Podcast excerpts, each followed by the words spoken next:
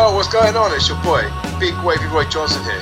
Hello everyone, this is the interview queen, Alicia 2. This is the infamous Cameron Solis. This is the professional Nathan Cruz. This is Veggie. This is the Callahan Death Machine in the draw, and the face of Impact Wrestling, Sammy Callahan. The one and only shot under Willie Mack. This is Shreddy Breck, aka Mr. Clangin' and Bangin'. And you're listening to... You are listening to... You are listening to... Broken But Glorious. Broken But Glorious. Broken But Glorious. Yeah. Hello and welcome to Broken But Glorious on bbgwrestling.com. I'm Chris Lappin and delighted to be joined by my wonderwall. He's Nick Davey. Good evening. And your girlfriend's favourite podcaster, Lance Rivera. Hello. Can I just say as well, I've got an Oasis t-shirt on right now. I've got a Lance Rivera t-shirt on. That's a better choice, to be honest. Dunkzilla, I'm afraid, for me. No Lance Rivera shirt. Why do you hate me, Nick? Just because he's got a better chop. I'd have to disagree. We'll have a chop-off. Yeah, but not on me. No, Dunkzilla. I'm making his BBG return. Pablo, how you doing, Pablo? I was going to pretend I was Foxy. Hiya, lads. Foxy here. Yeah. I love collecting packets of stickers. I love TNA. I don't know what you would say. I don't know what is. Does he have a catchphrase? That's the thing. We need more catchphrases on BBG, I think. Because then we can start making that. With him, it's the catchphrase is usually just I. How the George sandwiches? I. What's the crack? You can't copyright that. Like, WWE would try to copyright it, but we need to have merchandise. I think that's the next step for BBG. Something with our faces on, like Foxy, maybe his face on a mug, like with like two ears for the handles. You know what I mean? I'm not saying he's got big ears. Anyway, that's what you just said. Well, you know what they say about a man with big ears. He looks like Gary Lineker. Well, I'm not getting into that. I heard he does like crisps, so you know the similarities are vast and yet minuscule. For example, Foxy wasn't a part of the and he wasn't a team captain on They Think It's All Over. So apart from that, they're quite similar. Anyway, this is a wrestling show, isn't it? Now I should shut up. So yes, hello. Have you all had a good week? This is why I'm not allowed to any of the shows. Right. Carry on. Oh my god. Oh. I can't stop laughing. Anyway. I've had a very good week. I announced 2 weeks ago I started a diet. I have lost 9 pounds, so I've woo. So I'm doing one of them low carb things until the gym opens. Are you on the blowaway diet? Blowaway diet. Yeah, the Buddy Rose blowaway diet. I'll take that as another. This is see, like you know, the when you start talking about like early 90s jobbers, that's like sort of why I'm never invited on. Well, no, I am invited on the show. I do like to the general public, but there's probably a reason why I shouldn't come on this show. You know, Buddy Rose, he was a moderate to big name in the 80s. Like he was actually in the first match at WrestleMania 1. I was going to say he was the executioner against Tito Santana, wasn't he? So he puts on a load of me and Buddy Rose share a name. Yeah, I'm the Playboy Prince, and he was just the Playboy. Okay, fair enough. I thought you were, like maybe called Buddy in real life, maybe.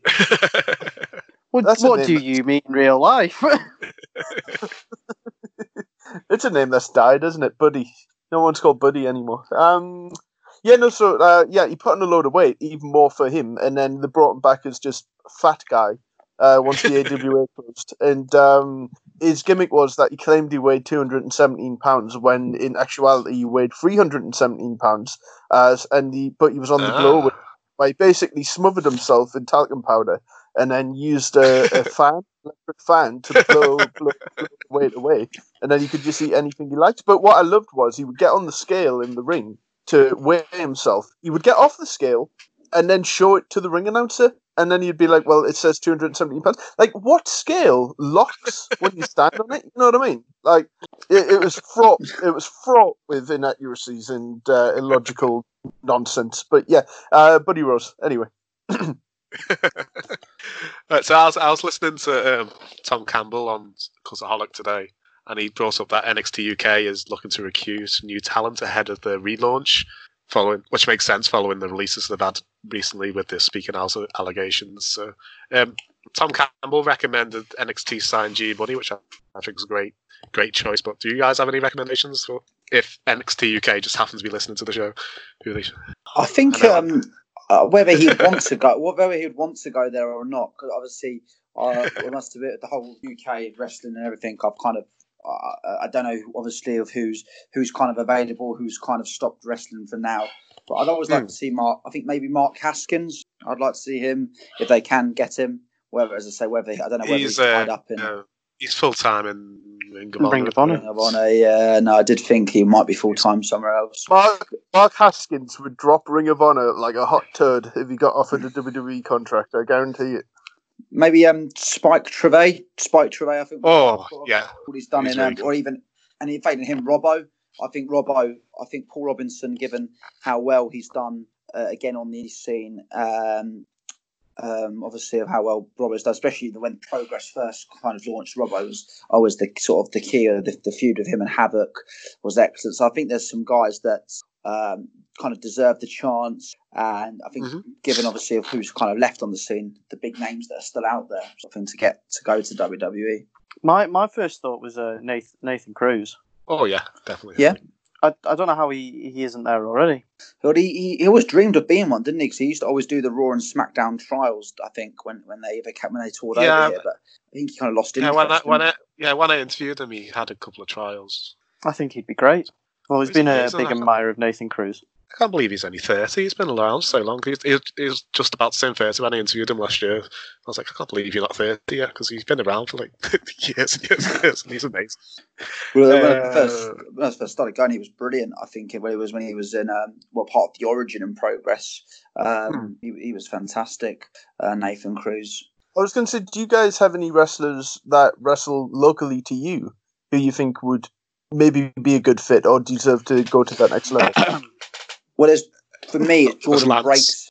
Jordan Breaks is my biggest one. I don't know if Lance, you might know him. Lance, do you know Jordan Breaks? He's a I don't know him personally. He's probably, he's the biggest one in Sussex. For me personally, around where I live, Riptide. Well, Riptide, who was probably the biggest local-based wrestler that hasn't really gone on to main sort of UK wrestling. I know he's been on the Progress pre-shows a few times, but yeah, he's probably the biggest one to me. But obviously if you don't really want to rush wrestlers too far into NXT UK, I think it's best to get them when they're ready. I think Cameron Solis would be great. He's got a great look, he's got a great gimmick, he's good on the mic, he can tell a really emotional story in the ring. There's that feud he's had with Scott Overman at Wrestle Island and across the northwest of England's been amazing the last 18 months. And have you seen Charles Crowley? Yes, I have. Yes. He's great. Yeah, he's so unique. He's so unique. He's in his shoot job as an actor, so he brings a theatrical element to his matches and to his vignettes, which his vignettes have been amazing during lockdown. The work he's been doing on Twitter. So. I was on a show in Birmingham for Wrestling 4, where he made a run-in, but he wasn't actually there. He did it through the power of magic. It was amazing. I always say when this is a question that's posed to me, I always say Matt Fox. Yes, he's an amazing. His amazing work, the talent is unreal. Can't believe Impact didn't take him up when he was on that British boot camp. I've always thought this. It's a travesty, really. Is there any kind of like acrimony at the moment about WWE getting rid of so many wrestlers during lockdown, but now looking for new NXT UK talent? I mean, obviously they need some, but it just seems to be a bit of like not double standards, I guess, but just like sort of it's one rule for some, one rule for others, sort of thing. I don't know. Like, does that feel a bit weird to you? Well, it seems to be a case of they've lost so much talent. Their mid-card's been ripped out by these speaking out allegations. Yeah, so they need to bring guys in just to bulk out their... Because they were talking about just closing it all together. Well, see, that's what I just assumed they would do at this point. But I guess if they just closed it, it would be like admitting defeat in some way. And, you know, WWE doesn't like to admit defeat in any way whatsoever. I think if they were going to close it, it would be with an idea in mind to maybe incorporate the best of that talent into NXT or onto the main roster or something like that. Like, they would have a plan. Like, do you know, like how they sort of ended the ECW show like 10 years ago, but it was with the intent of moving forward and going into NXT, even though it was like the game show NXT at the time. But, well, the idea seems to be that they're wanting to expand into other parts of Europe as well, into Germany, and also into Japan as well, to have NXT Japan, NXT Germany in Europe, and then the Mexico UK ones. Yeah. Mexico, Australia, and Brazil, I've heard as well. So. It seems to be that Triple H wants the territorial system in place. Worldwide. Yeah, which it's I absolutely love the idea of. Yeah, I think that's a great idea.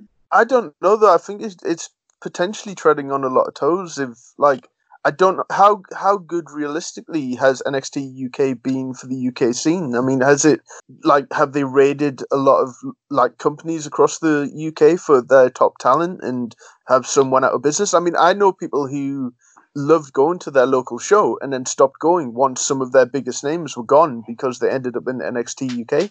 Oh, it's a tough one, isn't it? I think when you look at the takeovers have been great, I think. I don't watch the show every week, but I think that's more just because of lack of time and everything. It's quite impossible. There's not enough hours in the day, etc. But yeah, I mean, in terms of sort of the bigger brands, I'd say more or less, like, Progress is always the one that springs to mind. It wasn't as great as it was in 2016, 2017. But, I mean, for others, though, I think, especially my local one, Riptide, I think that was absolutely fine. I think, although they sort of bedded in new stars, like I mentioned with Jordan Breaks and what have you. So I think it just depends of how well they do bed in new talent. So it depends how the promotion was set out. If they had their own roster and they'll just bring in guys, they've not really been effective, but some rosters kind of just build themselves around all these big stars and didn't have much else to offer, so those seem to be the ones that have died off. Yeah. Well, there's always new talent coming through as well. Yeah, and the main event that's going on to NXT TV, just made space for all this new talent come through, and there's so much great talent in the British scene. That is true. I find as well that, like, with a lot of UK fans, that they are dedicated to the company, not necessarily. I mean, they love individual talents within the company, but it kind of is like the old, you know, territory system. Like, you know, this was their local territory and they supported it because it was local and it was theirs, and they, you know, the local company would cater to that audience with the style that they liked as well. Either that, or they were able to maybe educate their audience to their style and the audience got with it, you know. So yeah, no, hopefully, you know, them going worldwide. I mean, it seems a bit potentially spreading quite thin. You know what I mean? Like, especially with everything that's going on, I'm quite surprised that they would be looking into this kind, because they're not short on talent as it is. You know, I feel like they should be using the talent that they have, you know, before, you know, actually continue to look for more talent, you know. I mean, how many people have realistically started in the performance center and have come out of it and become stars, or like have people, because Matt Riddle went to the performance center, didn't he? But it wasn't like he wasn't experienced. It was just a place for him to go before he ended up on TV. Like, have they made many stars out of that performance center apart from Braun Strowman? Roman Reigns? He didn't have much of a career. Did he come out of that? Wow. Okay. It's been around longer than I expected. Than that performance center, I didn't realize it had been around that long. He came through at FCW, wasn't it? Yeah, let's see. There you go. Sorry, I know I'm getting off topic. So, like, I'll back out of the actual performance center itself is quite. Charlotte Flair didn't wrestle before she got to the performance center. I don't think. It is as well from when Kane attacked him on SmackDown. Braun Strowman, would have had limited experience before he got to WWE. I don't think he was. I think he was a strongman, and then he got signed for being a strongman. Yeah, yeah. Well, I mean, he's an example of someone who's kind of been learning on the job. I mean, I think there was a reason why he was doing squash matches for the first however long, because he probably didn't do that much. You know what I mean? And you have seen the evolution of him. You know, because I think if he didn't get with it, then you know I don't know, maybe he still would be around, because you know, look at him, like, you know, you would have some. No, but I mean, you would have someone that looks like physically impressive on your roster, but it would just be knowing how to use them correctly, I guess. And generally, I think they've done okay with someone like Braun Strowman, but, you know, we'll all forget that he teamed up with a 10-year-old kid. But, like, you know, apart from that. Never, ever forget that. Yeah. See, I was there. I was at WrestleMania 2034. I was there. And he didn't pick you as his partner. That's a disgrace. Well, I remember it was going through. Everyone was watching it on our WhatsApp group, and everyone was like, "Oh yeah, he's coming into the audience to pick out Nick." And he goes, "Oh, here's my pick. It's Nicholas." Cyrus, as in Cyrus Blackwell of Wrestle Island fame, was also there. And we were all messaging him, telling him the same thing. Trent Seven was right behind Nicholas as well.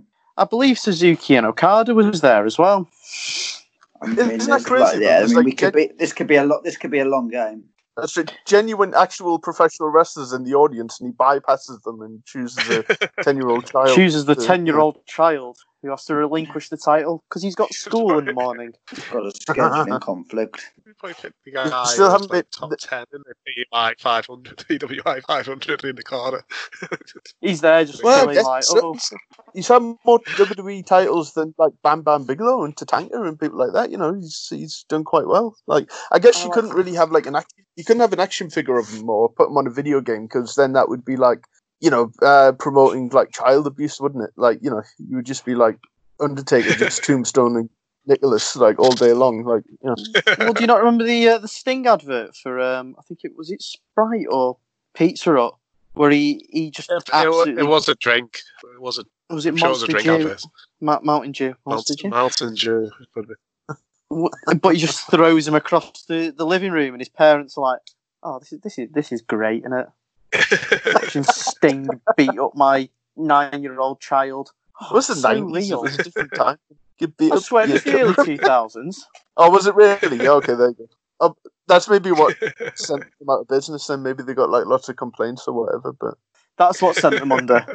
It's definitely that what sent them under. Nothing else. Nothing else. Yeah.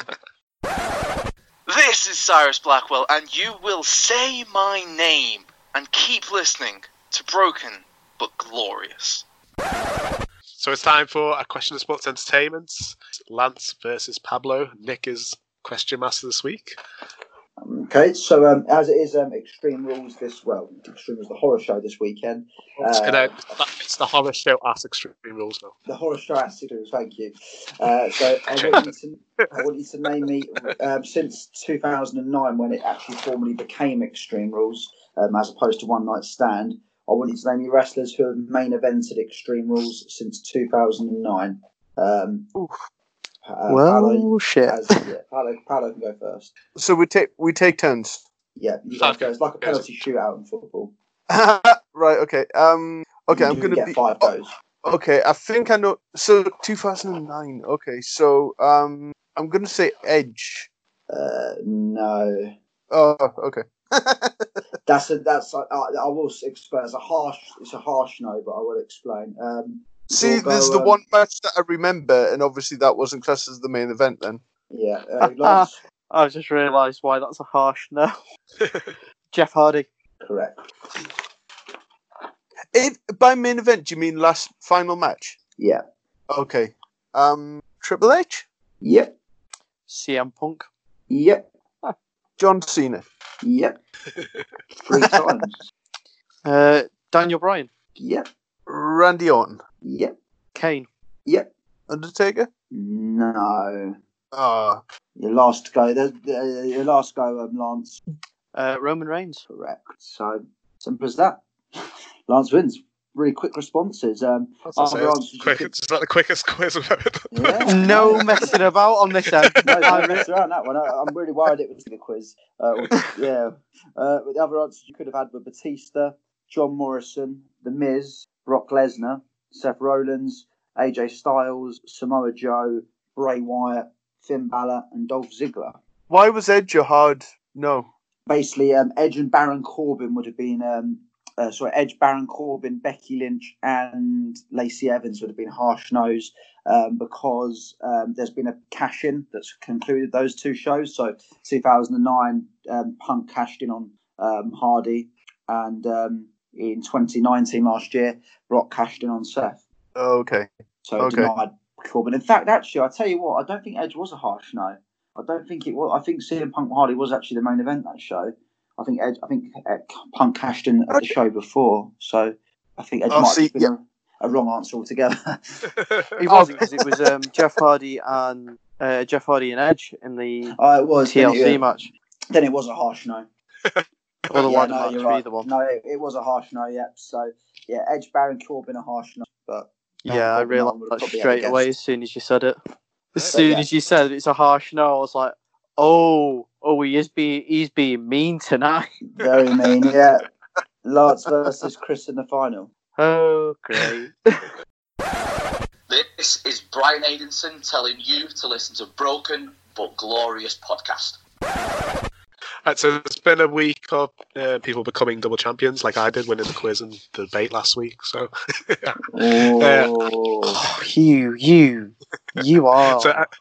So at Dominion, Evil defeated Naito in the main event with help from Bullet Club to become the IWPG heavyweight champion and the IWPG Intercontinental champion. Lance, our resident New Japan expert, were you surprised by Evil's win? Were you surprised he was even in the match? Because I didn't think he was going to win the New Japan Cup. Do you know what? Out of all the members of LIJ, I thought that would turn or would leave and turn on Naito. It was Sonada. It was never Evil.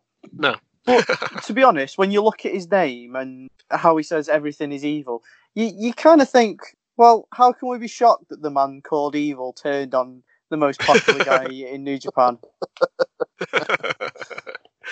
It kind of makes you think, really, like, what you doing trusting a man called Evil. He's always been an entrance to me. I'm going to have to watch more of his matches. He's never... He is good. Yeah, just with his scythe and his get-up. I've always preferred Sonada, though. Mm. And I did meet Sonada as well. We are like best mates, just want to say.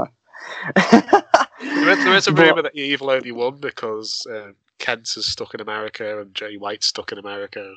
So they just needed somebody to, like, a biggish name to go into Bullet Club whilst, like, the Girls' Destiny and Night... Jay White and Kenta are stuck in America, so they just needed this big name just to put Bullet Clubs to both of them. But it's mad that he's won both titles, isn't it? Yeah, definitely. He's a really crazy one. Mm. I didn't expect him to get as far as he did. When he got to the final, I was still thinking he's not going to be a card there. Cardiff's Naito rematch makes sense. Well, that's what I thought, and I thought, oh right, so Naito's holding on to his title. I never thought he was going to lose them both by now. That's his first defence, wasn't it? Because they haven't done any shows. Second, I believe. Second. Because he's Tanahashi is against the next show. I'm not too sure. He didn't announce it today, but I can't remember who it was. Oh, they're in the six man on the next show. Yeah, they also announced his title defence, but I can't remember who it was against. I should have written it down. But also at night two of the Great American Bash, the North American champion Keith Lee, Adam Cole's 400+ day reign by becoming the NXT champion. I haven't seen this match yet. That also shocked me. Great match. That also gave me a shock because I thought Adam Cole was going to win that. I was pretty happy about it, to be honest. I've always been really proper pro Cole. I don't see Cole drop the belt. I think the time's right. I think you come up against a star like Keith Lee. I think the defeat would have damaged Keith Lee more than Adam Cole, personally. I think Keith Lee's on such a roll. And I think, again, before the crowd sort of stopped coming in, he was so over Keith Lee. Sorry. Bless me. Sorry, I sneezed. I think with Keith Lee, he was so over before. Obviously back in February, post Royal Rumble sort of thing. So I think the time's right for him. He's been on a great roll. I imagine he will drop the North American belt at some point. But I'm really chuffed for him. And as I say, I imagine Adam Cole will probably get moved up sooner rather than later now. I imagine he won't be wrestling on NXT again. Do you not think it, like, sort of with things like that, when, you know, I know it usually happens that, like, sort of the former champion will get moved up, but do you not think that there's money in rematches with them where you could really build up a feud? Oh, definitely, yeah. I think you could do between these two. But he has been there for so long now. Yeah, they were like another like run with Cole trying to get the belt back, and then that'll stave off the Killian Cross match until crowds are back, hopefully. So Killian Cross versus Keith Lee in front of a crowd would be good. Yeah, I thought they were going to wait for him to drop the title before, when the crowd came back.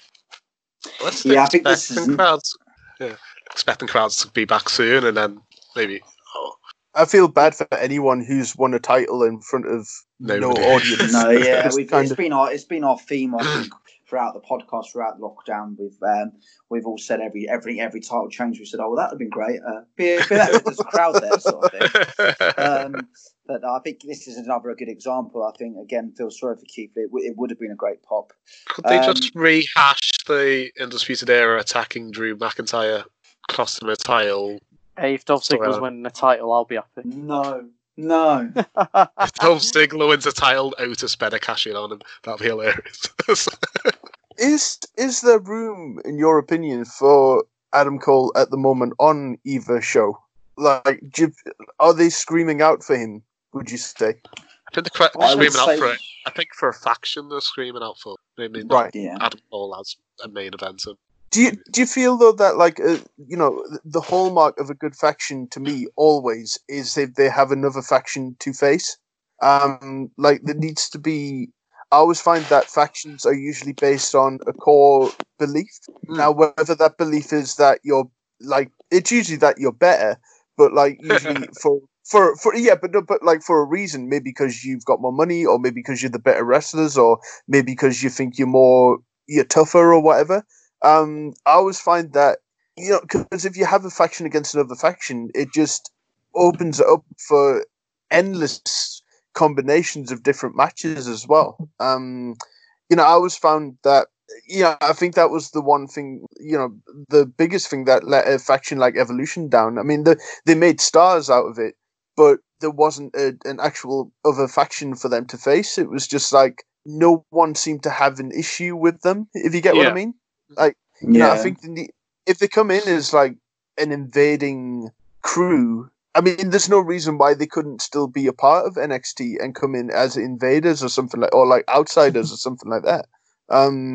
You know, I think there's scope to do something different with them without also like giving them everything within the first couple of months, because I mean, you've all seen wrestlers come in to a show or to a company, and within the first month, okay, they win the title or get main event matches, but it's like, where do you go from there with them, in my opinion? But I mean, also as well, it seems to me as well that this is the type of group that could have revolving members as well.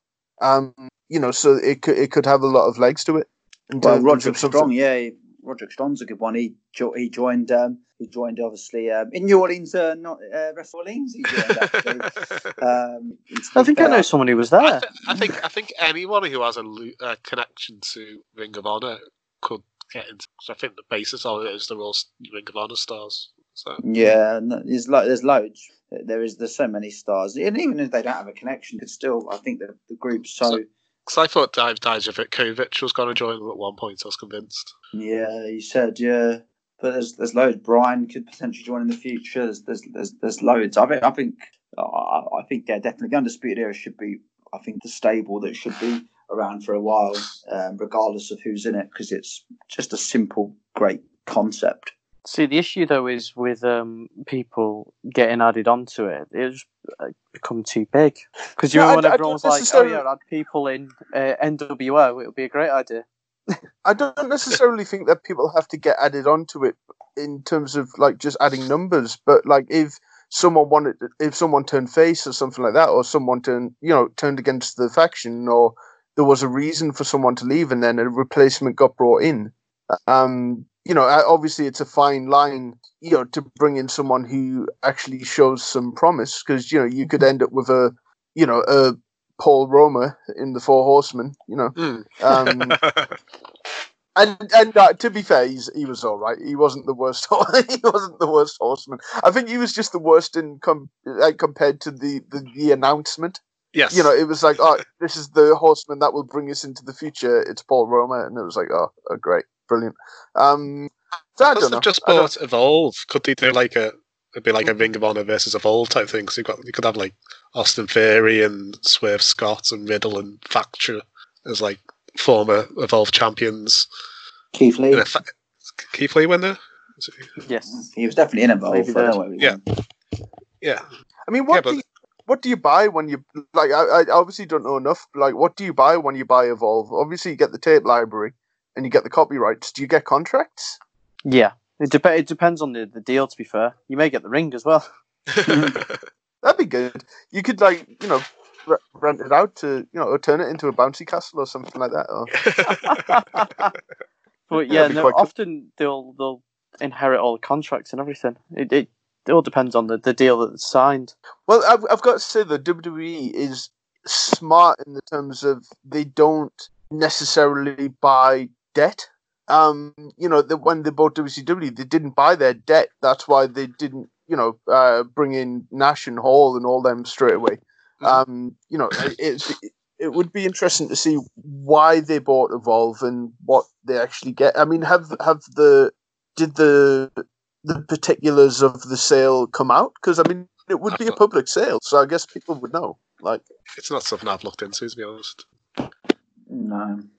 Sorry, I'm not trying to be like, come on, be a better journalist or something like that. You know, Evolve shows going on network now as much. That's cool. So they're going to just start uploading whole tier idea as well that they had for the network. Yeah, I think that'll still probably go ahead. I'm kind of okay with it, to be honest, because hopefully that means they start uploading a lot more niche stuff.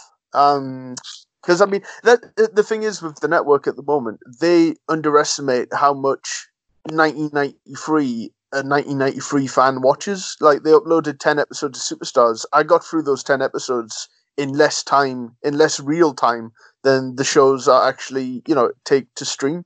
I'm just like, well, where's more? Please, I'm like the dog. You know what I mean? Like, you throw the ball and then you bring it back and then you want it. They need to pull the finger out and start uploading some more stuff. WWE Network, if you're listening, come on. One last bit for this section, John Moxley versus Cage for the AEW title. Cage has the FTF title, so do you see him becoming a double champion this week? It seems to be a theme. It's the FTW title, isn't it? FTW, yeah, because it's Fuck the World. Yeah, that's what I wrote down. I just read it wrong. Yeah. Oh, right. I thought I was going mad then. I was like, hold on. Do you see him become a double champion? Most likely not. I think he's just going to hold on to the FTW title. I can't see him taking the title off him yet. It's not sanctioned. Oh, sorry. Oh, no, go for it. Sorry. I think it's too soon for Moxley to drop the belt. I don't. As much as Cage, obviously, looked to be since he's debuted in AEW. I just think it's not the right time for Moxley to drop the belt. I think I've got a feeling it might even be a potential sort of screwy finish because Moxley hasn't actually not won anything. I don't think he's actually every match he does win has been clean, I believe. So I think this would be the first match he actually has a little bit of luck on his side. Yeah. So I think that's what may well happen. Yeah, I'm convinced he's going to lose it to Omega. The story's built the feud they had last year. It is a bit, yeah. Yeah, I'd love that as well. They might be waiting for the crowds to come back for that. Definitely, yeah. The big question is really who's going to turn on who with Adam Page and Kenny Omega. I'd love to have heel Omega back. He's so good. Page loves a drink. I think Omega turns on Page because you've had Page teasing that he's going to going to get Omega, and then I think that the big swerve's going to be that Omega gets Page. Yeah, heel Omega versus face Moxley. Oh. Yeah, because then you've got it sort of swerved. Bring back the cleaner. This is Charlie Brennan, and you're listening to Broken But Glorious. Right, so it's time for the final of Questions of Sport Entertainment. So it's me versus Lance. Oh, joy. Right, there's going to be absolute scenes if I win. Well, you never It'll know. Be all over Twitter. So, as this week concludes, or last week, I should say, last week concluded Fighter Fest for this year, I want you to name me wrestlers who competed at 2019 Fighter Fest, AEW Fighter Fest. I was thinking it was either going to be Extreme Rules 2019 or AEW, but I thought AEW would be more tricky because it was sort of a show that was kind of the build-up to All Out. So yeah, okay. Yeah, when you're ready. Oh, who's going to go first? I'm champion. It's up to you, champ. I'll go first. Champion. I'll go first. Cody Rhodes. Kenny Omega. Yep, correct. I can't remember any matches since that went. Oh, Sean Spears? Is that when he's faced Sean Spears? No. All right, Isaac's been set to ask me all week, can he get a 10 ninja figure? I was like, who's 10 ninja? He's been trying to say Ty Dillinger.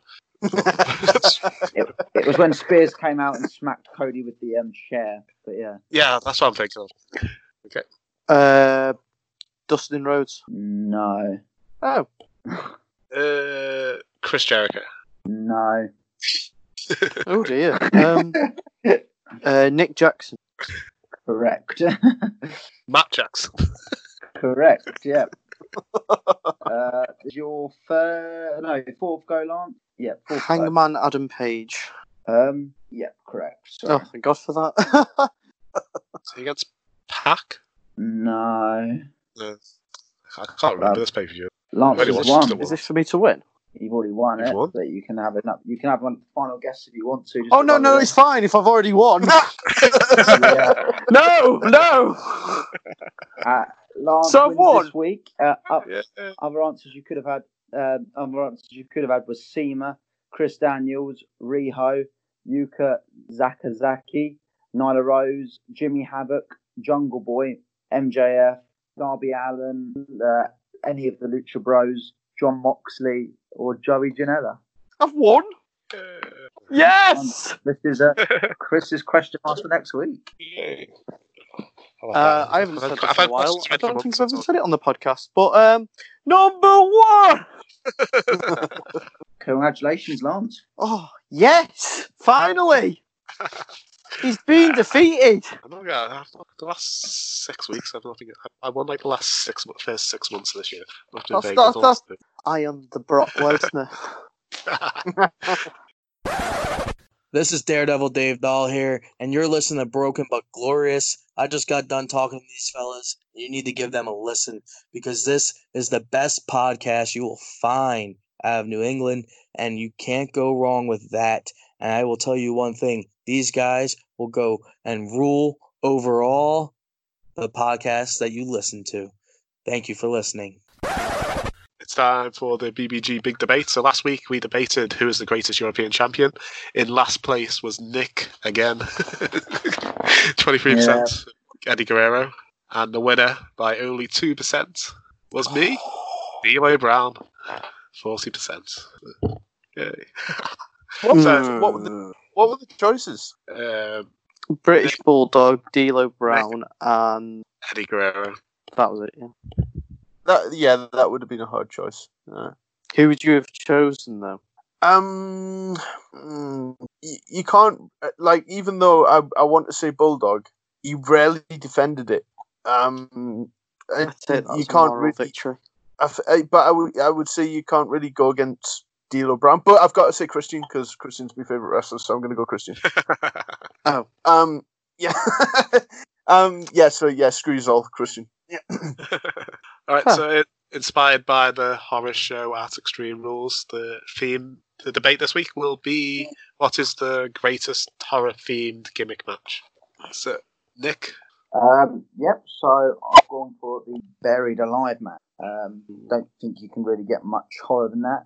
You actually have to basically murder your opponent by burying them alive. So I haven't watched any of the classic ones back in the day. I think the first one I watched was when it was Vince McMahon versus Undertaker.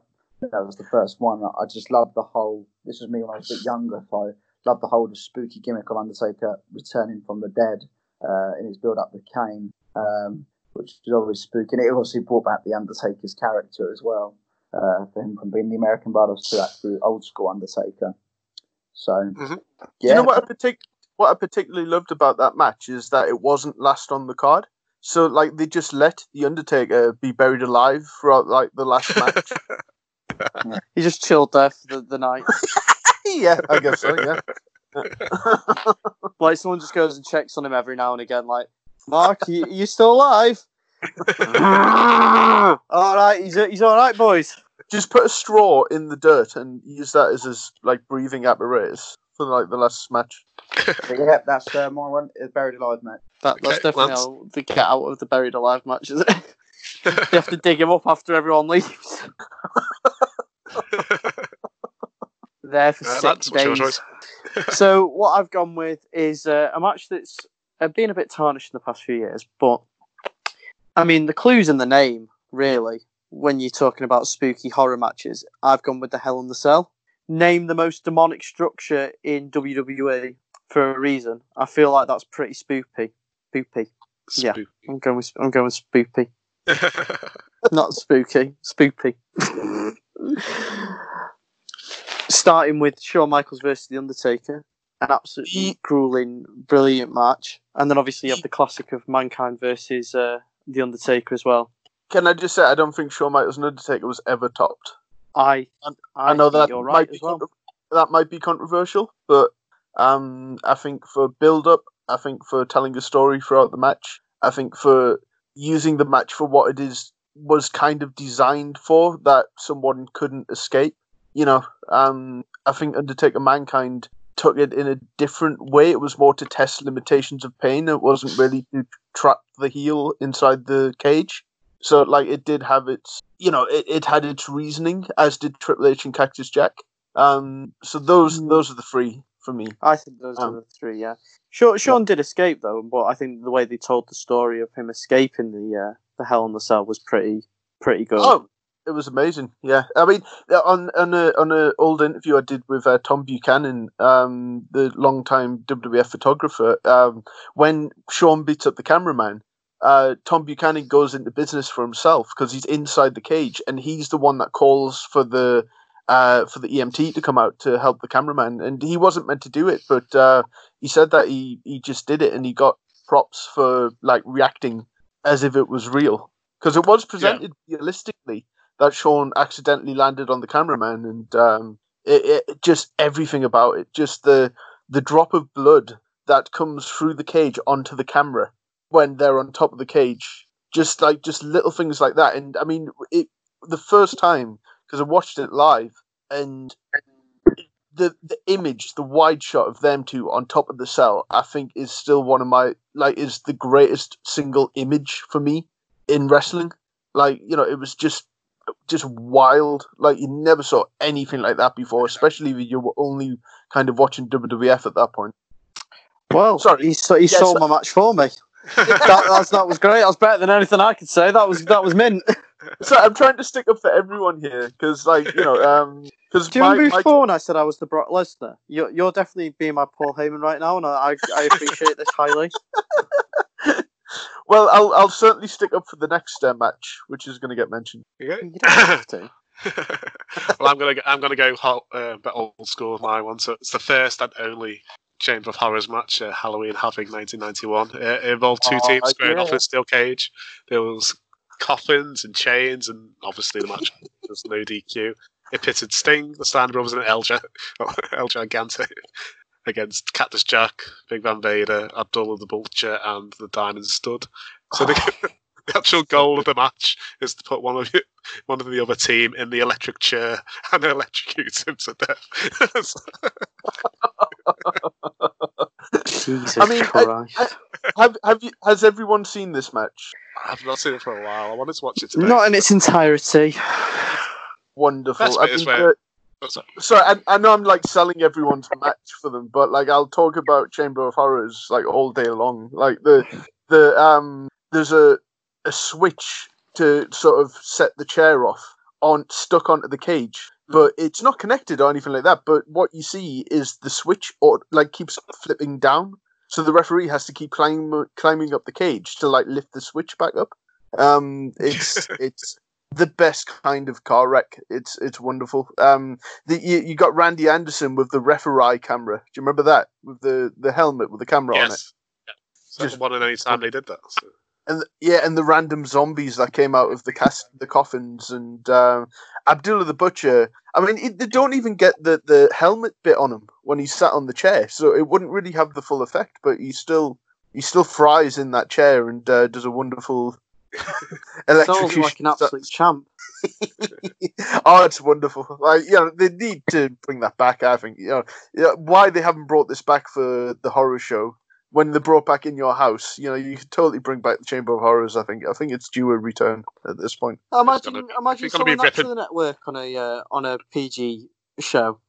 So what we want to do this week? I mean, that's a good point. Yeah, is this PG anymore? Like, I don't think it is anymore, is it? I think it's just. No one cares. It's just so. On this show, Drew McIntyre is going to electrocute Dolph Ziggler, and Seth Rollins is going to pull out Rey Mysterio's eye. Enjoy, kids. Oh, Pablo, do you have one, or are you just? Well, I was going to go Chamber of Horrors, and now you've kind of got me thinking. The two that immediately come to mind for me in terms of like violence would be either Texas Deathmatch or the Inferno match in terms of what it promised.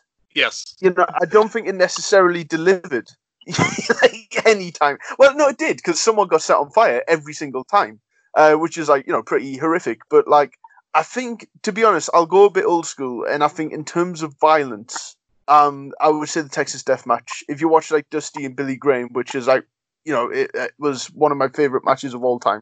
The last time they tried something like that in WWF, it was called the Armageddon Rules match, and it didn't really work. It was the Undertaker against the Executioner at In Your House 12, and I remember. It was a bit gimmicky. I mean, don't get me wrong, I love that time period, but the thing is, the arena that they were in was surrounded by a moat. Like an actual moat, so you had to cross a bridge to get into the arena. So they're outside the arena, and it's like on a hill. It's really weird, and the Executioner takes the bump, rolls all the way down into the moat, and then they come back into the arena, and Undertaker picks the Executioner up for the tombstone, and you just see the water come out of his boots. Like, it's really funny. It's a mess. It's an absolute car wreck. Because bear in mind, they were going up against Starrcade 96, which was like a pretty decent show. And In Your House 12 was just like, I don't know what was going on with that show. But so I'll say Texas Deathmatch in the certainty that I almost certainly won't win this poll. All right, so our choices are Texas Deathmatch, Buried Alive Match, Hell in the Cell, and Chambers of Horrors. So on Wednesday lunchtime, I'll put a poll up on Twitter at BBG Wrestling, and the winner will get to pick next week's debate. So before we go, Lance, have you got any t-shirts you need to sell? I've always got t-shirts to shill for everyone. You can get your Lance Rivera t-shirts over at lancevera12.bigcartel.com. Pablo, are you releasing an interview this week? Yeah, it'll be almost certainly with Ross Ulm-Williams, who has co-authored books with Hornswoggle, Al Snow, and Bob Holly. Hear all about like working with those, along with some severe, intense mid-90s debate, and what it was like to work with Vader as well. And he doesn't hold back in terms of his opinion on how much of a task it was to work with Vader for his book, which never came out with him. It's worth a listen for sure. Apparently, Bob Holly's book is amazing. It shoots on everything that I've heard. So. It is, and it's got a lot of detail in it as well, because he's the type of wrestler that remembers everything about his career, including like all of the sort of dark matches he had at pay-per-views because he was too angry that he wasn't on the main pay-per-view and stuff like that. You know, like I would recommend any of the books that Ross has written with either of those wrestlers. Cool. I don't have an interview coming out this week. We have Mark's interview with the creators of the new Nick Aldis figure. So that's coming out on Friday. Next week, I've got the interview with Tonga coming out. Following week, it's mine and Lance's interview with Tommy Jackson. But plenty of interviews coming up in the near future, as always. So if you enjoy our show, follow us on Twitter, bbgwrestling.com, and check out our website, bbgwrestling.com.